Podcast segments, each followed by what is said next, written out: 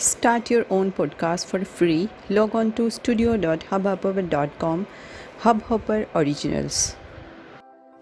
Hello friends કેમ છો બાળમિત્રો મજામાં છો આજની આપણી વાર્તા છે ગુપ્ત ભેદ, એટલે એક રહસ્યમય રહસ્ય તો ચાલો શરૂ કરીએ આજની વાર્તા એક નગરમાં એક રાજા રહેતો હતો તેને એક પુત્ર હતો હવે આ પુત્રને નાનપણમાં કંઈક એવું થયું કે એના શરીરમાં સાપ ઘૂસી ગયો. બીજું કશું ના થયું, પણ એ સાપના લીધે એનું શરીર ક્યારેય વધ્યું નહીં અને હંમેશા ગમે તેટલું ખાય, સારું ખાય, તો પણ એ સુકાતો જતો હતો. હવે રાજાએ અનેક ઔષધિ પ્રયોગ કર્યા, દવા, દારૂ, વેદ, ખૂબ બધાને બતાવ્યું, પણ કોઈથી લાભ થયો નહીં. એટલે પોતાના પિતાને દુઃખી જોઈ અને રાજકુમારને એકદમ દુઃખ થતું હતું. હવે રાજકુમાર કરે પણ શું કરે? એટલે થોડા દિવસો, થોડા વર્ષો ગયા, પછી રાજકુમાર થોડા મોટા થયા બાદ કોઈને કહ્યા વિના નગર છોડીને જતા રહ્યા. હવે રાજકુમાર ફરતો ફરતો બીજા નગરમાં આવી ગયો. અહીંયા ભીખ માંગીને રાત દિવસે ખાતો અને પોતાની દિનદશાની ચિંતા કરતો હતો. હવે આ નગરમાં જે રાજા હતા, એમને બે કુંવરીઓ હતી. હવે એ સવારે રાજાને પ્રણામ કરવા આવતી. જ્યારે રાજાને પ્રણામ કરે, ત્યારે જે મોટી કુંવરી હતી એ એવું બોલતી કે, પિતાજી, આપનો જય હો અને આપ જ વિજયી બનો, જેથી અમે સુખી રહીએ. જ્યારે બીજી કુંવરી હતી, એ કહેતી કે, પિતાજી પ્રભુ સદાય અમને અમારા કર્મોનું ફળ આપે અને તમને તમારા કર્મોનું ફળ આપે. હવે બીજી કુરી આવું બોલે એટલે રાજાનું મન એકદમ દુઃખી થઈ જતું. એક દિવસ કંટાળી અને એણે પ્રધાનજીને કહ્યું કે, પ્રધાનજી, આ બીજી કુવરીને છે ને, જે કોઈ પરદેશથી માગવું આવે ને, એની સાથે પરણાવી દો અને તમે એને કોઈ એવા રાજકુમારને શોધી લાવો કે જે એને પરણી જાય. હવે પ્રધાનજી તો કુંવરીનો વર શોધવા નીકળી પડ્યા. એમણે એક પરદેશીને મંદિરમાં ઉતરેલો જોયો. તેને તેઓ રાજા પાસે તેડી લાવ્યા અને રાજકુમારીના ઘડીકમાં લગ્ન લેવાઈ ગયા.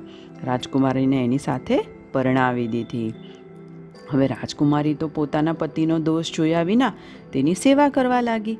તેના પતિની સાથે બીજા નગરમાં રહેવા જતી રહી. હવે પોતાના પતિને લઈ અને એક જૂની ધર્મશાળામાં બંને જણા રહેતા હતા. કારણ કે બીજું કશું તો હતું નહીં એમની પાસે. એટલે શું કરે? હવે રાત્રે એ પોતાના પતિના હાથનું ઓશિકું બનાવી અને સૂઈ જતી. હવે એકવાર એવું બન્યું કે તે પોતાના પતિને લઈ અને સૂતી હતી. હવે મધરાતે ઊંઘમાં એને એક રાજકુમારના મોઢામાંથી નીકળતો સાપ દેખાયો અને એ ફેણ ચડાવી અને મોઢામાં ડોલવા માંડ્યો. હવે રાજકુમારી તો આવું જોઈ અને એકદમ આશ્ચર્યમાં ડૂબી ગઈ. તે તો બસ જોઈ જ રહી. જ્યાં રાજકુમાર સૂઈ રહ્યો હતો, એની પાસે એક સાપનું દર હતો. એમાંથી એક બીજો સાપ પણ નીકળ્યો અને બોલ્યો કે, અરે દુષ્ટ, આ રાજકુમારના રૂપાળા દેહને શા માટે દુઃખ દે છે? ખાવાનું તો બધાને મળે છે, પણ કોઈને કષ્ટ આપીને પેટ ભરવું થોડું ને સારું કહેવાય. હવે રાજકુમારના મોઢામાંથી નીકળેલો સાપ બોલ્યો કે, તું મને શું કામ શિખામણ દે છે? તું કેમ ધનના ચર ઉપર બેઠો છે? ધન તારે શું કામનું છે? તું વાપરી તો શકતો નથી. તો બીજાને વાપરવા દે ને. એથી તને શું લાભ થાય છે? જો કોઈ ઉકળતું તેલ તારા દરમાં રેડે, તો તારો નાશ થશે અને ધનનો ચર કોઈ લઈ જશે.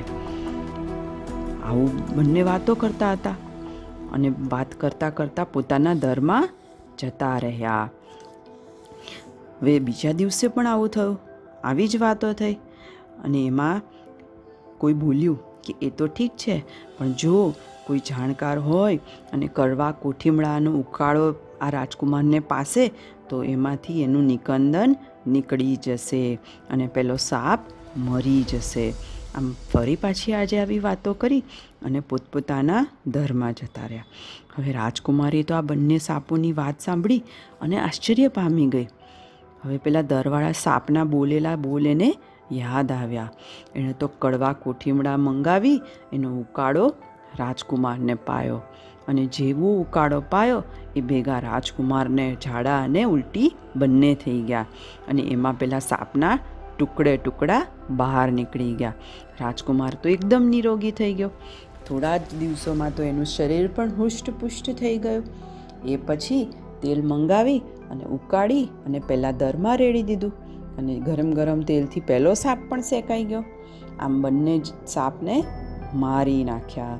હવે પછી બંને જણાએ પેલું દરને ખોદ્યું અને દર ખોદ્યું તો એમાંથી ખરેખર ચરુ પણ નીકળ્યો. હવે ધનથી એણે બધું જ ખરીદી લીધું અને રથમાં બધું ધન ભરી અને બંને જણા ફરી પાછા રાજકુમારના નગરમાં આવી ગયા. હવે ઘણે દિવસે પોતાના કુંવરનું મોઢું જોઈ અને રાજકુમાર તો એકદમ ખુશ ખુશ થઈ ગયો. તેણે અનાયાસે મળેલી સંપત્તિની વાત સાંભળી અને રાજા તો એકદમ વિસ્મય જ પામી ગયા. આમ રાજકુમારીની ચતુરાઈથી રાજકુમાર સાચો પણ થયો અને અઢળક સંપત્તિનો સ્વામી થયો. એટલે બાળકો, વાર્તામાં ગુપ્તભેદ શું છે? વાર્તાનો ગુપ્તભેદ છે કે જે વસ્તુ મારા નસીબમાં છે એ મને મળ્યા વિના રહેશે નહીં અને જે મારા નસીબમાં નહીં હોય, એ જો મારી પાસે હશે પણ ખરા, તો પણ એ કાલે જતું રહેશે. એમ રાજકુમારીના બોલ સાચા પડ્યા. બરાબર ને? તો મજા આવી બાળકો. ઓકે સુઈ જાઓ. Good bye good night do take care of yourself